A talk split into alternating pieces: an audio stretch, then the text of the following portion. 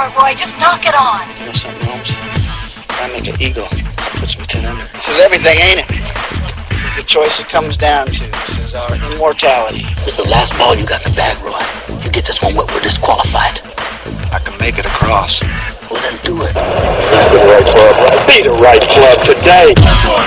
Oh, the hot takes coming off the brand's big U.S. Open Oh, win. God. And the never ending conversation this week doom and gloom. So, do we now talk about Bryson proofing courses? Is that the main focus of the golf conversation? Is that what we're no, doing? No, and because he's only won one major, I mean, it's not like I mean they had to Augusta had to tiger proof, you know, Augusta, but you know when you when you proof any golf course, whether it's a Bryson proof or a tiger proof, you're eliminating about three quarters of the field mark because you know not not all the guys are at 365 or 350 or 325 for that matter. So. You know, I, I don't think it's time to start talking about Bryson proofing golf courses. Yeah, but but what do you do to Bryson proof a golf course, Maddie, in your estimation? grow real tall trees real fast. well, the funny thing is, and I'm going to go back. Do you remember when we talked to Fuzzy Zoeller? yes. And Fuzzy made a comment that I don't know if it was picked up by people or not. Remember, he said something about, well, they've trimmed the trees to like 40 feet tall. Yeah. Hmm. Yeah. That's an issue for me because when y- you can have trees, right? All you want, all day long. But if there's no branches up to 40 feet high Yeah. and you hit it in the trees, all you got to do is miss a what, a two and a half, three foot wide at the most Yeah. tree trunk? Yeah. And that's not very hard for guys at this level. I think where they are failing in golf courses, and Gary Player made a made a mention of it. Stop cutting down trees. Right. I also think stop cutting them down and stop trimming them. Yeah. You watch if you go back to that 06, remember I watched the 06. Yeah. There was a lot more tree branches in the way. Sure. You didn't see that. You saw Matthew Wolff and you saw Bryson DeChambeau on Saturday and Sunday hitting it wherever they wanted to. Now they're hitting it far enough up there where they've got eight, nine, and wedge in, okay, out of the tall rough, Mm-hmm. and they're able to scrape it up, you know, greenside bunker, um, it- you know, into the rough. Yep. The pins were set up that if you could chip it to a certain spot, it would kind of funnel down to the pin.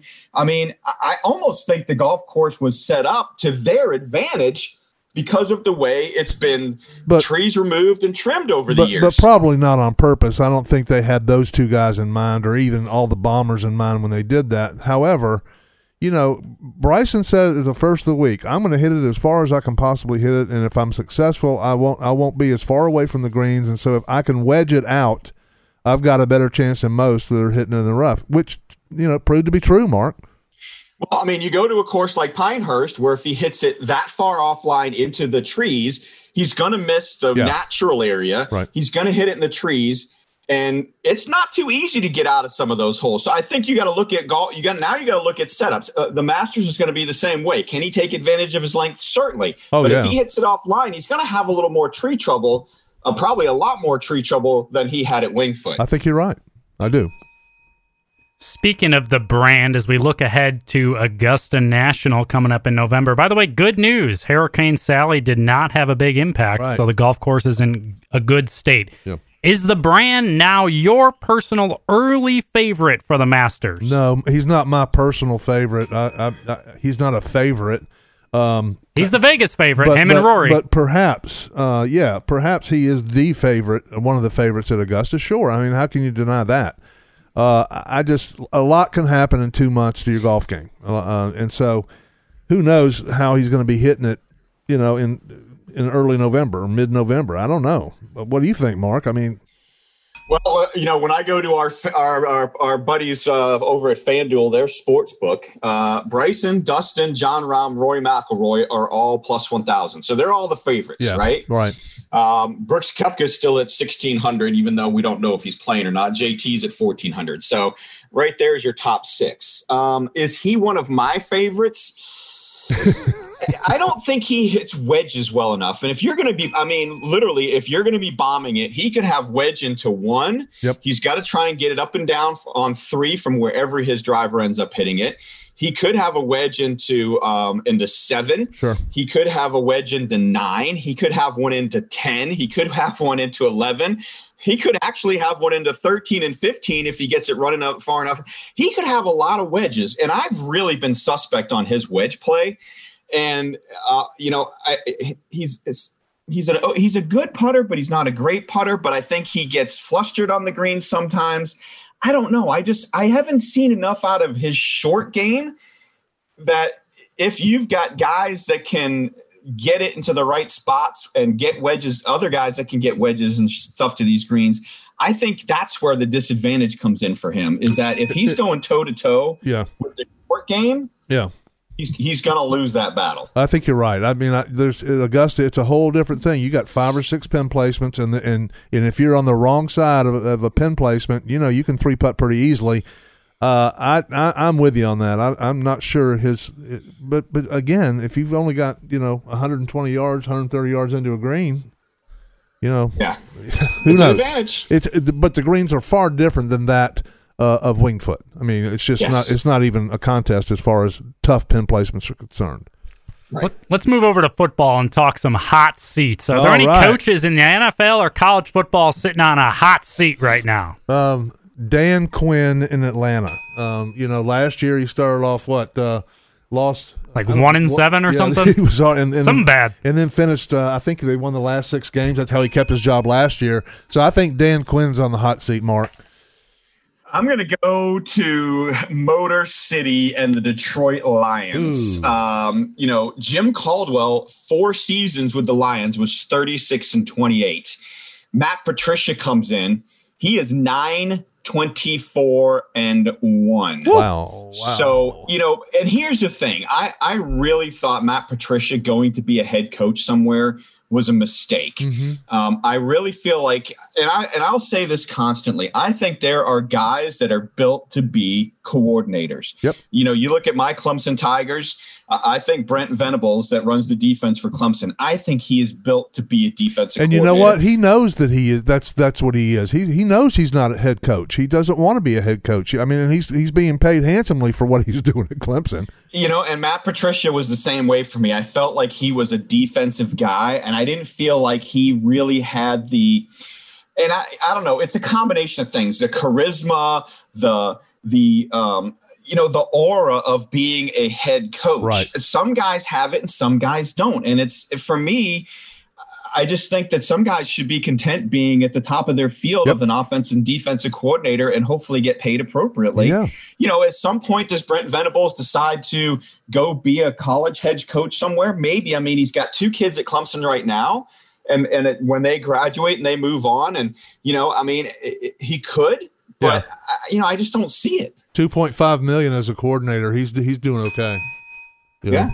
So Back to golf. We'll have Tom Pashley of Pinehurst join us this morning Yep. at 9:20 talk about all the fun things the USGA is doing in Pinehurst, but this week CEO Mike Davis stepped down from the USGA. He's going to head out and design courses. Your initial reaction and are your resumes up to date? of all the people at the USGA, Mike Davis is the guy I like the most. Uh, I think some of the people that are uh, in charge of course setup and that kind of thing, which he still was, um, could I don't know, but but uh, but what what I think he ought to do is go join the PGA.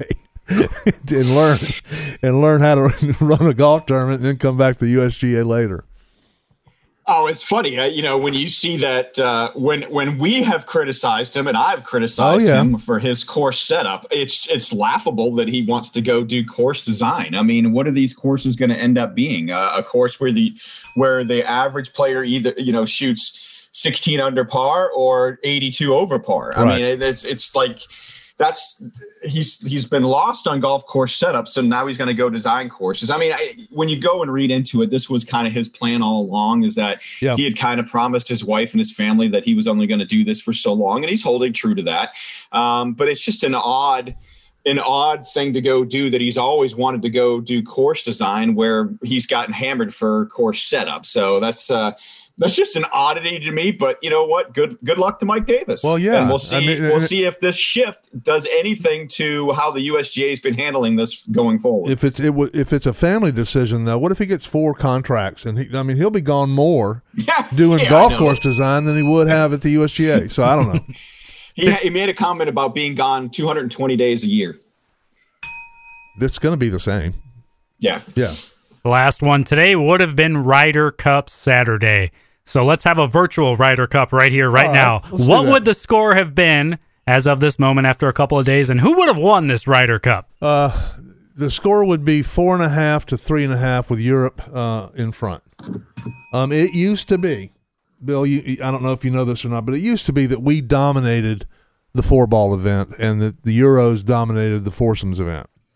Now, the Euros are good at both of those formats, and we are sort of kind of the same. And so, um, I, I think what it's what it what it has been lately, and what it's going to come down to again, uh, if we were having it right now, is having to win eight singles matches to win the Ryder Cup, and that's you know eight or nine. So that's kind of the way I see it, Mark.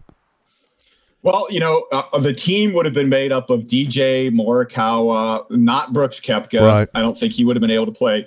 JT, Webb Simpson, Bryson DeChambeau. You would have had uh, probably Xander Schauffele, Patrick Reed, Daniel Berger, Tony Finau, Tiger Woods. Add somebody else in there. Mm-hmm. Um, you would have had a bomb fest Yes, up there at Whistling Straits. Yep. And you know, this is a course where DJ's played well before. I, I just I think we would have blown them out. I really do. Do Because you really? I th- I think the length and the lack of rough would have just played and, and really no trees. I mean, you're just talking No, waste area yeah. up there. So that is a golf course where, you know, these guys can just rip, tear, gouge. And, you know, you put guys like Morikawa, who's got the iron play, Webb Simpson, who's got the iron play, Xander Schauffele, who's got the iron play, Daniel Berger's got the iron play. Uh, even Patrick Reed, Tiger Woods, you you got the opportunity to really balance your team out between bombers and guys who are really good with the irons and some pretty decent putters in there too. So I think this is one of the better teams that we could have assembled. Yeah. And we're going to see how it plays out next year. But I think this is an opportunity with the course set up for the U.S. to blow out the, the European squad. One last thing. Do you think Brooks Koepka has already had a, another knee surgery and, and they're keeping it quiet? I, I've got Yes. a fe- I've got Yes. a feeling that that's already happened. I do. And Yeah. I don't think he's going to play at Augusta. No,